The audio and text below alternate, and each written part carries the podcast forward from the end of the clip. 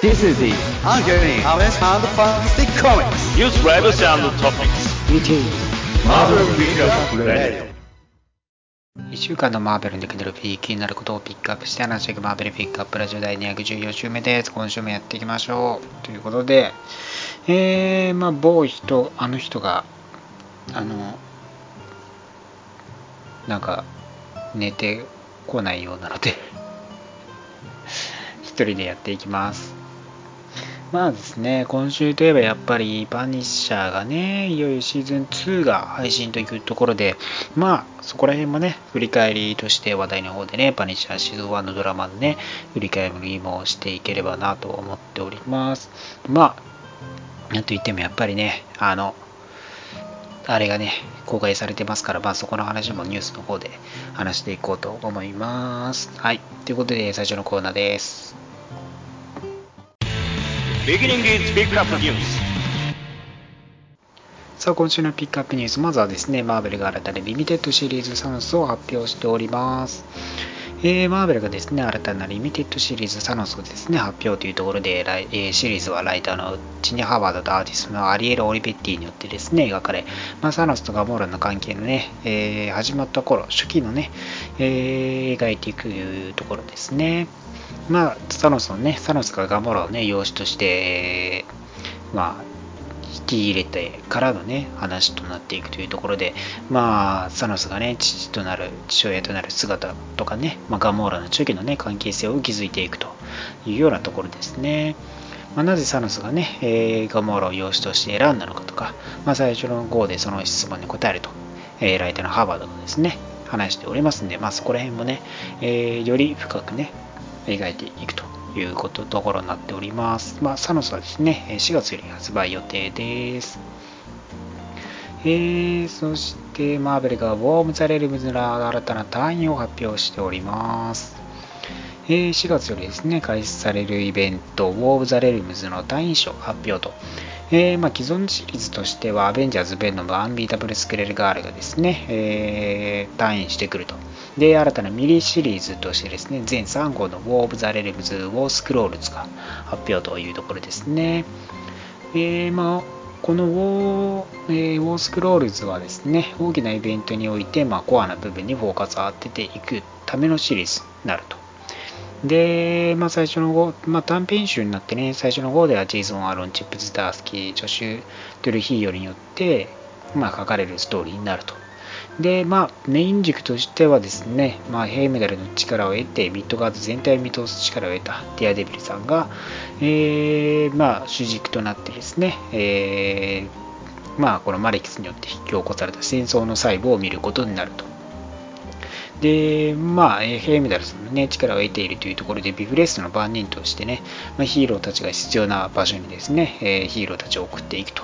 いうような役目も担っていくと。まあ、そういうところからね、えーいろいろと、こう、いろんな場所で起こっているね、戦いを、ま、目撃していくというところですね。まあ、最初の方ではハワーズ・ダ・タックのストーリーも収録されるというところですね。はい。なんで、まあね、そこら辺も、他のね、キャラクターたち、まあ、こう短編としてね、えー描いていくので、そこら辺もね、まあ、いろんなキャラクター取り扱っていくというところですね。で、えーアベンジャーズ18号からですね、えーウォー・オブ・ザ・レルムの単位入りますよというところで、まあ、こちらは基本的に、えーまあ、エージェント・コールソンとスクワドロン・スプリーム・オブ・アメリカを中心として描いていくというところですね。まあ、2人はアメリカの政府のためにね、働いていて、で、まあ、アメリカ政府の持つヒーロー組織として、スクワドロン・スプリーム・オブ・アメリカが、まあ、いるわけですけども、まあ、そこにおいてね、マリキスが、まあ、地球をね、侵略、侵攻してきたというところで、その戦争にもね、彼らは参戦していくというところですね。で、あとは、そうですね、ベノムが13号からですね、単位となってですね、で、ライターのカレンバーンがシリーズに復帰してくると。で、マリキスはですね、究極の兵器となる可能性があるベノムシンビオートに対処するべく、まあ、彼がデザインした兵器を差し向けてくるよというところですね。まあ、カーバー的なでっかいモンスターみたいなのがね、戦っている感じですね。で、まあ、アンビータブル・スクレルガールがですね、えー初のクロスオーバーイベントに参戦してくるというところで43号からですね、隊員という感じですね。まあ、スクレルガールは、まあ、クロスオーバーイベントに、まあ、まあ、ちょいちょいはね、参加しますけど、シリーズでもう関わってくるっていうのはなかなかね、やっぱないのでね、はいまあ、初めての試みみたいなところですよね。結構強いキャラなんで、まあ、独自でね、こう、ストーリーをずっとやってってる感じはあったんですけど、まあ、ここに来てクロスオーバーイベントでも一気にね、参戦してくるというところですね。で、まあ、ロキがね、秘密の任務のためにスケレルガールを招集して、まあ、最初に彼女はね、ネガティブゾーンを訪れることになるというところですね。まあ、このね、本編の裏でもね、動いていくというような形ですね。まあ、これら単位誌はですね、4月よりですね、イベントと同時に発売されていきますので、ぜひね、こちらもチェックしておいてください。えー、そして、テラスハウスのローレン・サイがドラマレギオンシーズン3にキャスティングされております。えー、まあ、ネットフリックスシリーズでね、えー配信されておりますテラスハウスに、えー出演したローレン・サイが、えーキャスティングされたというところですね。えーまあ、ドラマレギオンシーズン3撮影中というところで、まあ、彼女自身もですね、えー、ツイッターでそのことを報告しているというところでですね、まあ、重要なキャラクターになる模様と。で、スイッチと呼ばれるキャラクターでですね、え登場してくるよというところですね。まあ、コミックにおけるスイッチは X-FOS87 号で初登場して、まあ、脳波によって精神を交換する能力があるミュータントと。まあ、どっかのボディチェンジみたいですけどね。はい。まあ、これね、キャラクターと同じ能力になるのかどうかまだね、はっきりとは明かされてないんですけどもね、まあ、重要な、まあ、デビッド・ハラーの計画に重要な人物になるというところですね。えードラマレギュンシーズン3は6月より米放送予定となっております。えーそして PG12 向き映画デッドプール2のおとぎ話が 2, 2月10 2月20日より配信予定となっております。えー米国ではですね、Once Upon a Deadpool として、えーまあ、公開されました過激キャラね、表現を抑えた、えーデッドプール2なんですけども、えーまあ、日本ではデッドプール2のおとぎ話として、えー配信決定というところですね。えまあ、映画はですね、PG12 と向けになって向けとなってですね、まあ、このために新たにね、撮影されたシーンも含んでいるため、まあ、一回ね、2過激な2を見た人でも、まあ、もう一回こう、ね、柔らかくなっていろんな新たなシーンを追加したデッドプル2を見れるというところですね。はい。まあ、ある指定でしかね、やっぱ見れないヒーロー映画、まあヒーローっていうかね、まあそういうアメコミ映画というところで、まあちょっとね、まあもっといろんな層にね、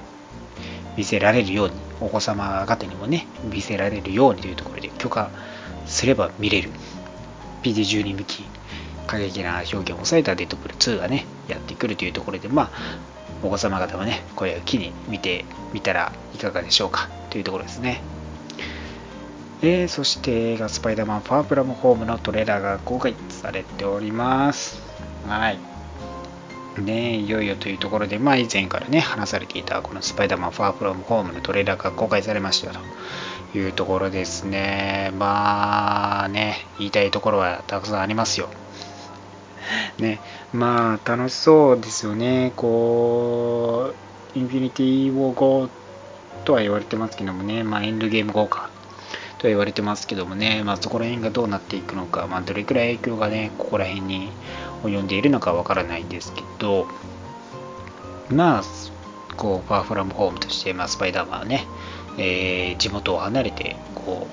う、ね、海外旅行行ってる先に、まあ、事件に巻き込まれてしまうと。いうところですよね。で、まあ、ニキ・フューリーにね、えーこう、どんどんどんどんいろいろとね、またそれこそ巻き込まれていってしまうという夏休みがね、どんどんニキ・フューリーに奪われていってしまうと、支配されてしまうというところですよね。ね、まあね、えー気になる点としてはやっぱね、こう、ヒーローとしてね、まさかミステリオが出てくるとはというところですよね。いやー、まあいろんなヴィランが多分登場してるじゃないですか。あのーサンドマンとかハイドロマンとかね。まあ、そこらへんそういうねいろんなヴィランがいるそこ襲撃されてきてしまっている中でやっぱりねあのあとモルテンマンとかねそうそれでねミステリオがもうヒーローとしてさっそうと現れるわけですよね。相当アイアンマンを出したような。ねアイアンハンマーアイアンハンマーとは似ても似つかないですけどね。まあそのね、まあ、ヒーローとしてやってくるっていう感じじゃないですか。やっぱだからね。うん。ねえ。まあまあ多くは語らないですけどもね、まあ、ミステリオって言ったらまあそういうことですよね。ね。だからあそこら辺はやっぱだからね。という感じじゃないですか。わかんないですよ。本当は実は見せかけての見せかけかもしれないですからね。表の裏はの裏は表みたいな感じかもしれないですからね。はい。まああとはね何を隠そうね。えー、なぜかハッピーと名誉おばさんがいい感じな雰囲気を醸し出しそしてリア充と化したネットさんベティ・ブラント。まさかのねあの完全にできてるだろうって感じですけどねあれね。ね写真撮撮られ撮り合ったりですか？なんか一緒にねパスポートのとこね来てますしね。かね、ネットがいつの間にかリア充になっててね、で、まあ、ピーターは MJ とこう、こうなちょっとね、ぎこちない距離感がかってる感じがまたね、可愛らしいんですけどもね、いつの間にネットそんなんだったんだろうなっていう感じですけどね。まあ、でも、そうですね、コミック的にはね、確かにこう、ベティとネットは付き合ったことがあるんで、まあ、全然ね、設定違いますけど、まあ、コミックの方だと全然大人のね、しかも一方は全然キャラクター違いますからね、ネットの方なんかはね、名前だけ一緒みたいな感じですからね。まあでもいいいいと思いますよね。その学生たちのこう、ね、夏休み感というか、それに巻き込まれるスパイダーマン。まあ多分シークレット・ウォーとかをね、シークレット・ウォーズではなくね、シークレット・ウォーのね、腐食してる感じでしょうし、まあステルスコスチュームみたいなね、まあ、黒のコスチュームとか、まあ、基本的なスパイダーマンスーツもね、黒に近い色合いのね、はい、なってますからね。まあ、えー、まあ、情報は結構ね、今回、ティザートレーラーにしては出したんじゃないのかなと思いますけど、まあ、まだね、えー、米公開まで、そうですね、7月とかですからね、はい、7月5日ですから、まだね、半年間ありますから、またいろいろとトレーラー来るんじゃないかなと思いますね。まあ、そこら辺もね、えー、ファーフラムホームもね、夏日本ね、公開多分予定されておりますんでね、そちらもね、はい、お待ちいただいて、まあ、まずはね、MCU もので言ったらキャプテンマーブル行きますんで、そちらにね、えー、こう、授業、授業して忘れず、皆さんね、見に行っていただければなと思います。はい。ということで、今週のピックアップニュースは以上になります。Next Comics Living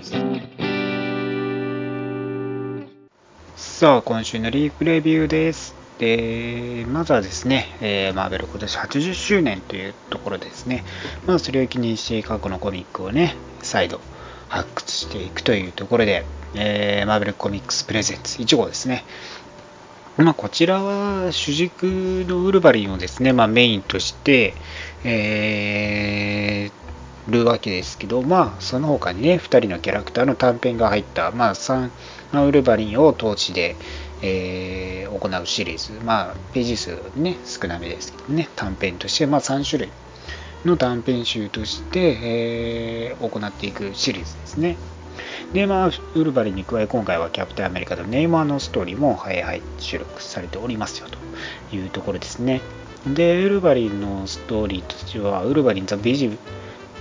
ビジルがね、えー、開始されるというところで、えー、まあ、第二次世界大戦1940年のね、えー、40年代の頃の、えー、ウルヴァリンのね、ストーリーが描かれていく中で、まあ、えーまあ、戦争中ですからね、まあ、魔女狩り的なことが行われている中で、まあねえー、本当に魔法、ね、使える魔女の、まあ、女性が、まあ、囚われてですね、で、まあ、危ない状況の中でそれらね、まあ、ローガンが、えー、見守ってる中でね、こう、戦争、またね、戦いになっていくと、アメリカとね。はい。で、まあ、そんな中で魔女がね、こう、魔法を使ってね、まあ、敵を一掃すると。で、まあ、そんな中、もなんかね、モンスターみたいに、ね、なっちゃうやつがいて、っていうんで、まあ、ローガンね、生き残りますけどもね、もちろん。で、モンスターみたいになっちゃうやつがいて、で、ローガンがね、そいつと戦ってという感じですよね。はい。で、まあ、この女性はね、そのモンスターをね、えー、消し去ることができたわけですけどもね、まあ、そのまま力を果ててね、生き絶えてしまうと。でもまあ、彼女にね、傍らにはですね、まあ、娘さんがいて、と。ローガン、ね、残されたローガンとこの娘、2人どうなるっていうところで、まあ、今回終わるんですけどもね。はい。まあ、この後もね、えー、ウルヴァリンのこのね、ローガンの加工話としてね、はい、ストーリー描いていくというところですね。で、その他短編として、ネイマーさんがね、えー、やってくる中でですね、まあ、1945年の、えー、アトランティスから、まあえーね、地上への、えー、戦争のね、介入を、えー、お願いされてというところですよね。で、まあ、ネイマーさんね、戦って、はい、えー、まあ、この戦争におけるね、はい、まあ、攻撃によってでこの日本のあの広島のね、えー、原発の跡地を見たりしてまあねはい。まあ根本さんがね、はい、強くね打たれるわけですよね。まあこんなことがあってはいけないとね。でまあ第2弾がね、やっぱこう投下されるという情報を根山さん聞いて、まあ、それを阻止しようとね、まあ、投下された爆弾に向かって突き進むんですけども、被害を、まあ、そうあまりね、抑えることができずですね、まあ、長崎ですよね。で、根山さんに被害を抑えることができなかったというところでね、はい。まあ、そこら辺の根山さんの話の描写がね、描かれているんで、まあ、日本人としてもね、かなりこう、近い部分をね、えー、描いてくれているというところで、ここはちょっとね、読んでみてほしいところの一編ですね。でも、キャプテンアメリカの方はですね、まあ、基本的にあのバイク仲間ともあの戯れです。あのキャップがバイク仲間と知り合ってあの戯れるというだけの、まあ、女性なんですけどね若い女性なんですけどねはいまあこうバイク仲間との触れ合いを描いた感じです。まあ基本的に敵と戦うとがあまりないんですけどね。面白い新鮮ですよね、逆にね。そういうキャップの本当のただの日常な感じをね、描いてますからね。はい。まあね、えー、来週はなんかね、ゴリラマンとかミスターファンタスティックね、はい、の短編が入って、まあ、ウルバリ、ウルバリのね、短編も入ってきますよと。いうようなところなので、まあ、80周年記念してね、こうやって復活シリーズもね、ありますんで、はい、ぜひね、えー、読んでみていただければなと思います。うん、事前知識とかね、ほそんなに必要なく読める、はい、まあ、過去系、過去話が本当になんかメインのストーリーがないとわからないとかいうものではないのでね、はい、ぜひここからね、読んだことない方でも読めるようになってるので、はい、ぜひ読んでみてください。そして、また1号ですね。えー、インベーダーズですね。またこちらもね、復活というところで、えー、インベーダーズキャラクターたちがやってくるよというところなんですけども、まあ、今回としてはネイマーさん、またね、ネイマーさんになりますけどもね、まあ、メインとして描いていくわけですよ。まあ、戦時中のネイマーさんの活躍のね、えー、姿を描いて、えー、フラッシュバックとしてありつつですね、まあ、何かが彼にね、その時は起こったわけですけどね。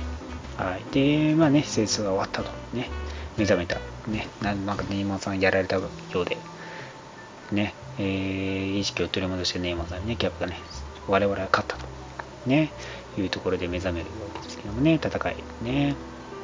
まあ、戦時中のそのフラッシュバックからうなされていると。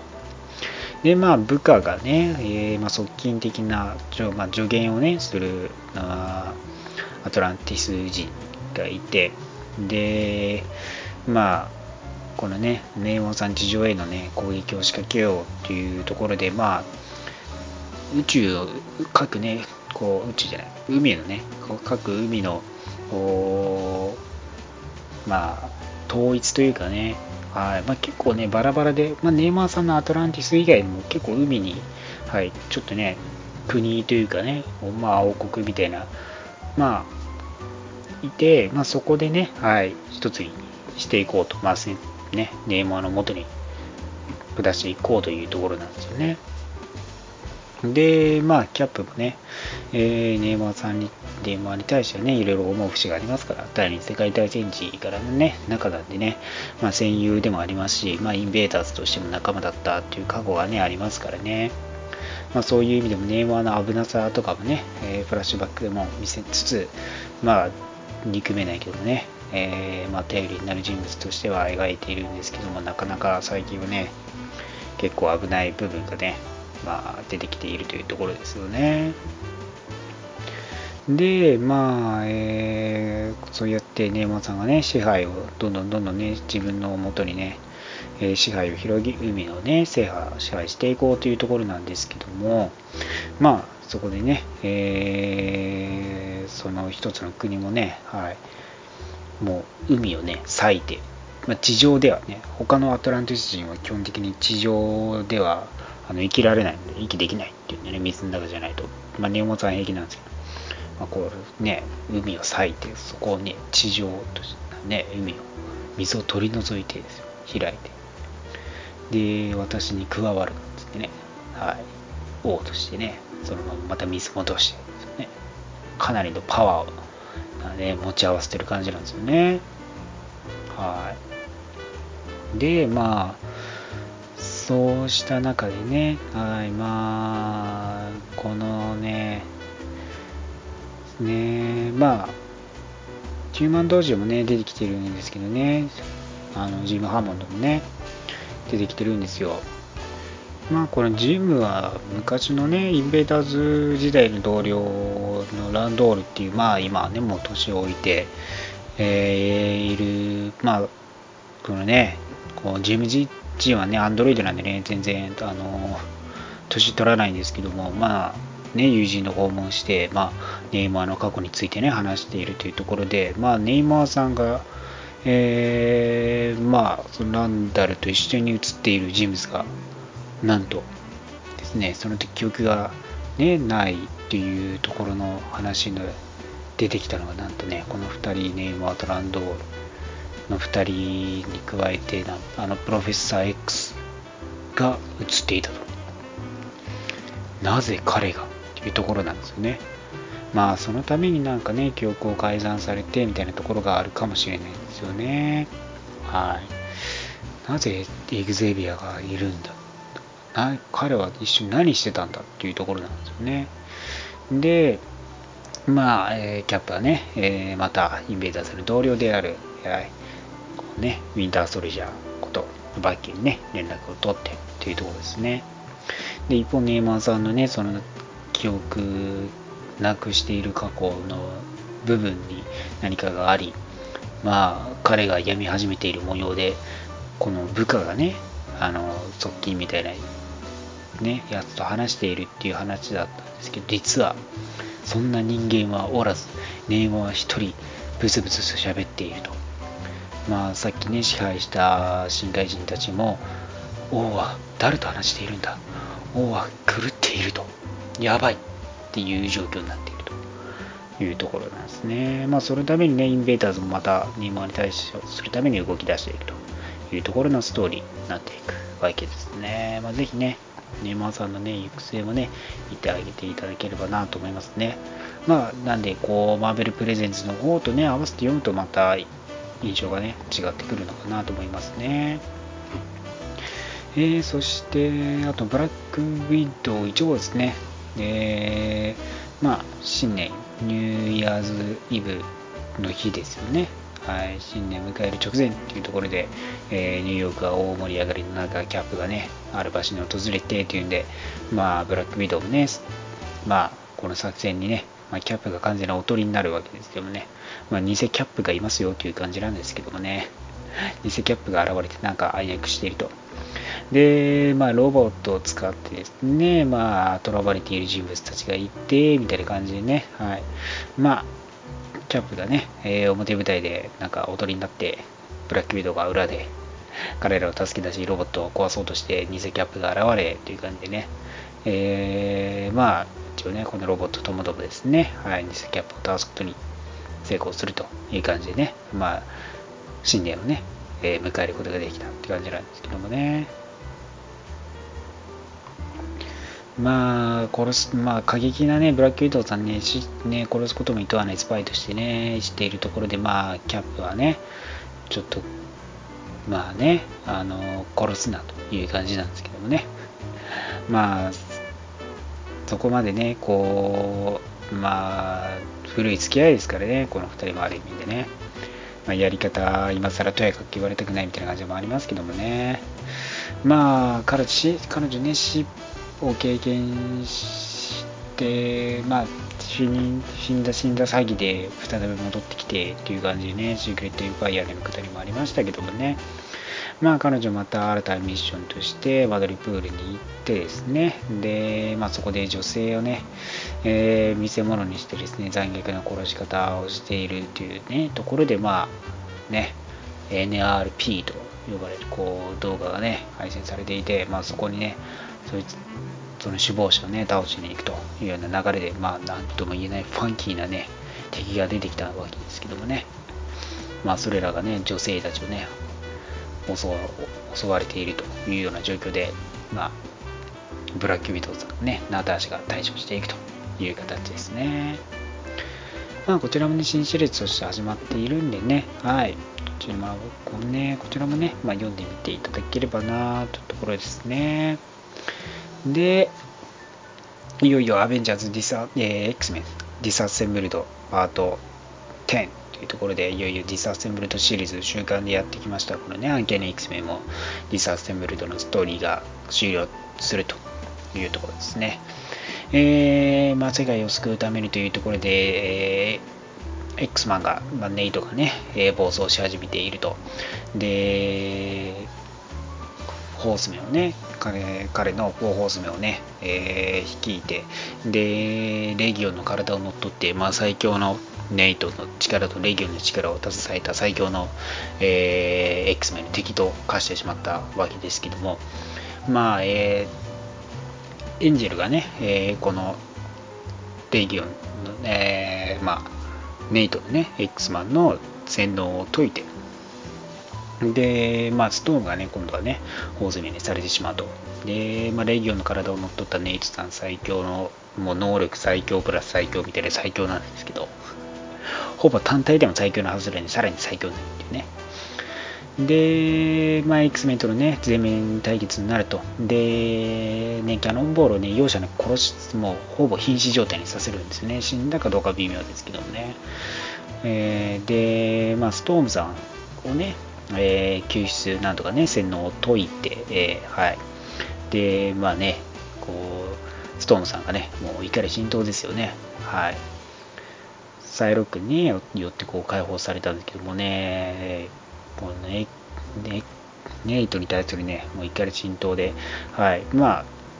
作戦としてはね、えー、レギオンとネイトをね、X、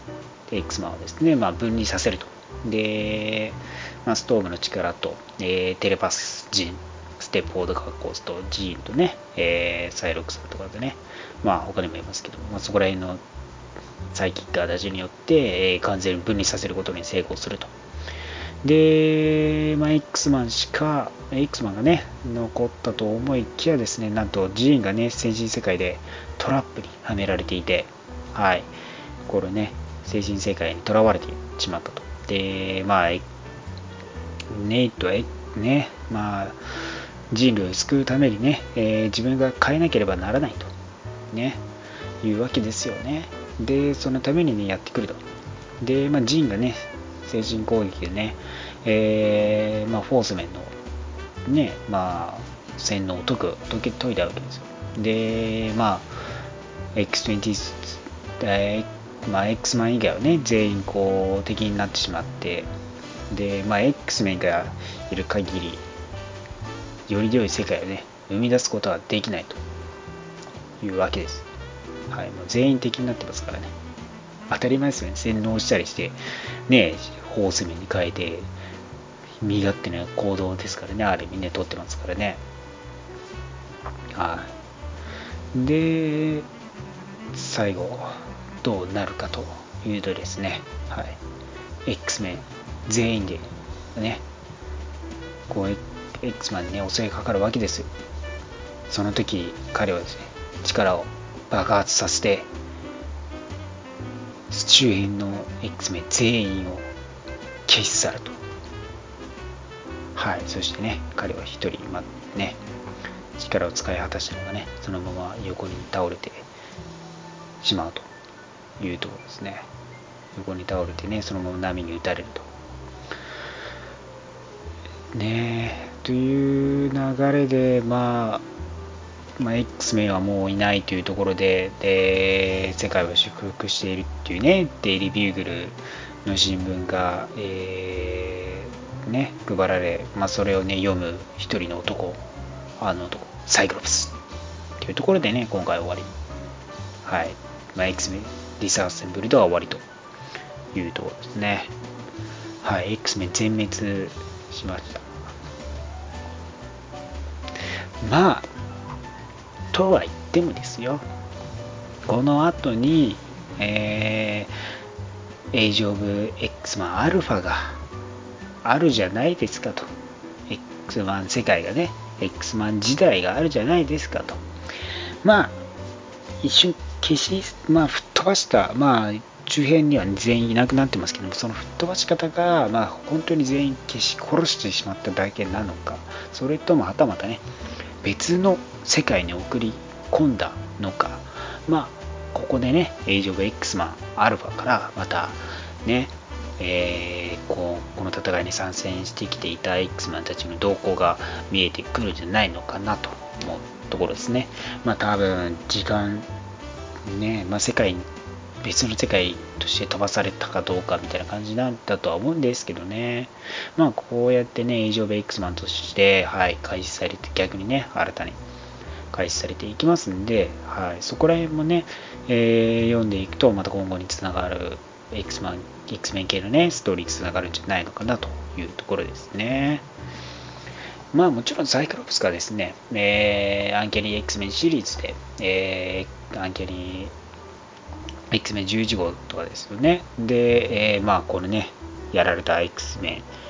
ンなわけで、まあ X メンがね、消えてしまった中で、サイクロプスとローガンがね、また新たな X メン結成すると、はい、話して、話がね、ありますんで、まあ、多分ね、そこら辺と巻き去った X メンたちがどうなるのかっていうのもね、描かれていくんじゃないのかなというところですね。はい。まあもちろん、このね、サイクロプスの生き返った謎も明かされなければならないというところで、えー、そこら辺が多分知らされることになるであろう、アイキャニ X メンアニアル1号も来週発売となっておりますので、そちらもね、合わせて読むと、えー、今後の X メンね、分かっていくかな、まあ、どうなっていくのか、まあ、今後どうなっていくんですかね。ねえ、まあ、ページオブアポカリプスでもね、別世界でなって、まあ、世界を、こう、また時間をね、正しい時間に戻すっていうね、ことがあったので、まあ、似たような感じになるんじゃないのかなというところですよね。はい。まあ、新たに、ね、結成される X メンたちもね、えー、注目していただければなと思いますね。まあ、彼ら消えた X メンたちも帰ってくるでしょうからね、すぐ。はい。えー、そうですね。来、今週はこんなところで、来週はいよいよ明日、えー、ガーディアンズ・ギャラクシー1号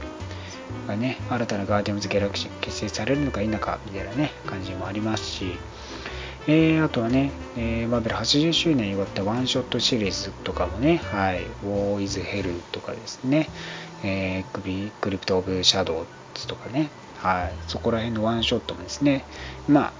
このアメコミヒーロー以外のね、ジャンルのコミックでも発売されていきますので、そちらもね、はい、読んでみていただければなと思いますね。はい。えー、まあ今週、えー、今週のリーフレビューは以上になります。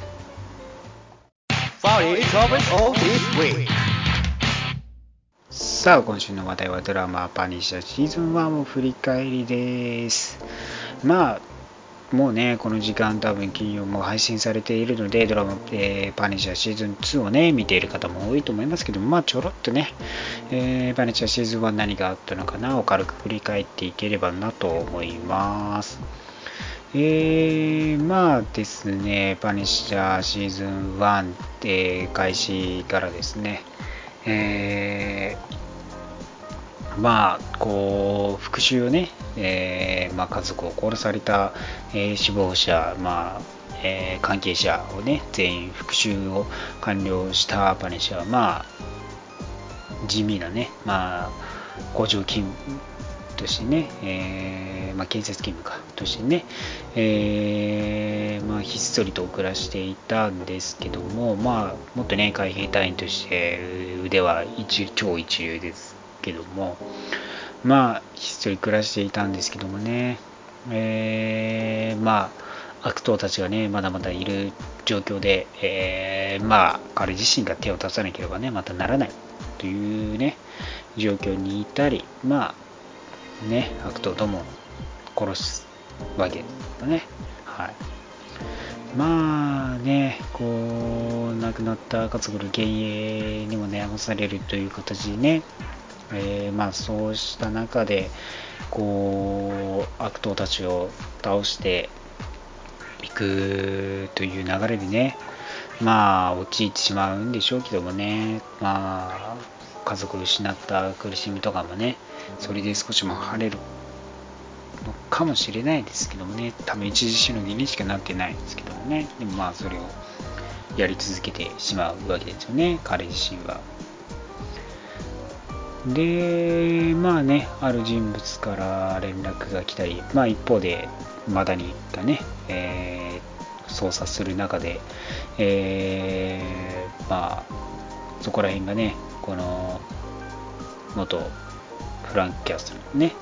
友人だった、こう、ルス・ピーリーの方にね、つながっていくというところですよね。まあ、マイクロがね、そのパニッシャーを見て、こう呼び出しというかね、まあ、招集する形になるんですけど、まあ、協力したいと。まあパニッシャーの敵と、まあ、マイクロの敵は共通する部分があると。共通しているというところで、まあ、家族、マイクロはね、家族の元に戻りたいがためにね、パニッシャーを利用しようというところなんですけどね、まあ、パニッシャーもある意味、マイクロをね、の情報とかをね、まあ、利用していく形にはなるんですけどもね。で、まあ、昔のね、過去のね、極秘作戦、極秘任務のね、下りとか、まあ、罪のない人を殺さなければいけない、まあ、あの嫌なね、こう、隊長というかね、将軍というかね、あのおっさんのせいで、まあ、汚いことをしなければならない、まあ、そこでしたくないという、したくなかったフランクがね、離脱するという形で、まあ、それをね、追って家族をね、殺されるというところで、まあ、家族ともどもね、仲良かったビリーだったんですけどもね、それをまあ、ある意味見て見ぬふりしてという形ですからね、まあ、家族を殺されたというところですよね。まあ、そうですね、マダニのね、ストーリーもね、かなりこう、ねえ、あと相棒がね、殺されるくだりとかね、もうかなり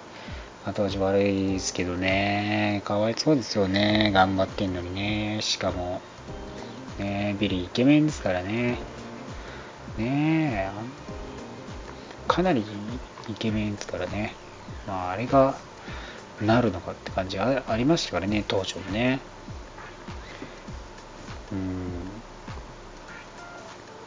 まあそうですよね。あとは、まあ、社会派的なね、えーまあ、ストーリー部分も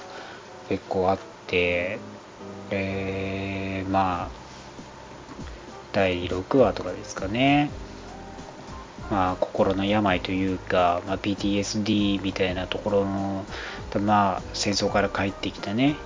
まあ、戦争で戦わざるを得なかった青年のね、その後の、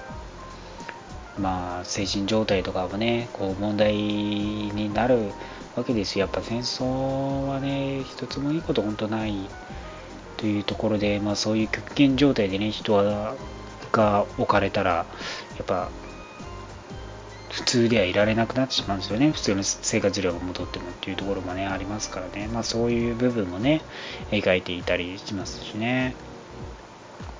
まあカレンもね、そのデアデブルシーズン2の時からこう関わってきてて、まあこのバニッシャシーズン1でもね、カレン登場してきて、まあこのフランクのね、えー、サポートをちょちょいするわけですけど、まあ、またね、彼もね、本当不幸体質でね、事件に巻き込まれて、ね、まあ、フランクにね、助けてもらわなければっていう感じになってね、えー、まあ、助かりはしますけどもね、まあ、いろいろ事件にね、巻き込まれてしまいっていうね、誰もが思ってる節でしょうけどもね、うん、政治家とかもね、絡んできたりしているわけですからね、まあ、規模ね、多くなってきて、で、どんどんね、えー、ビリーとね、えー、まあ、真実と明かされていく中で、最終的にはルスとね、フランクが戦わなければならなくなっていくわけですよね。まあ、このね、銃撃戦とかもね、結構ね、痛い描写多いですからね。痛々しいですけどね、まあ、その、デアデビルとかよりも、かなりね、うん、ナイフとかのやり口とかもね、結構見てて痛々しい部分がね、やっぱパニッシャーなんでね、多いんですよね。まあ、特にね、だって最後のこのフランクとビリーのね、戦いにおいてはもう、ね、もうビリーに対するもうビリーと血だらけの戦いの後にねもう顔面ガラスに押し付けるっていう痛いなんてレベルじゃないですけどねあれあんなのね。まあでもそうそれがねまあビリーの綺麗な顔をね傷つけることでねまたジグソーへのギャップもね幅振り幅をね広がっていくっていう感じなんですけどもね、まあ、かなりねやっぱね病むんですよねこのシリー、まあ、パニッシャーシリーズとしてはまあルスビリーもそうなんですけど普通じゃいられないんですよね。こう人を殺したりっていうするこの暗い行為においてまあ、やっぱね、精神的に病むというか、まあ、普通では本当にいられなくなっていってしまうんだなっていうところにね、描写もありますしね。まあ、それはフランクもしかりだと思うんですよね。その、まあ、彼はね、ある意味悪人、犯罪者を殺すことで、正当化をね、図ってますけども、まあ、それこそやっぱりでもね、結局は、ね、殺人なわけでね、全然ヒーローとはかけ離れているわけですからね。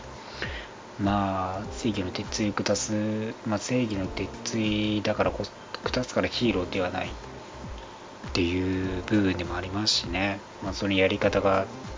違ければ、ね。まあ、アンチヒーローって呼ぶんですかね。やっぱね、こういうキャラクターが。ねまあ、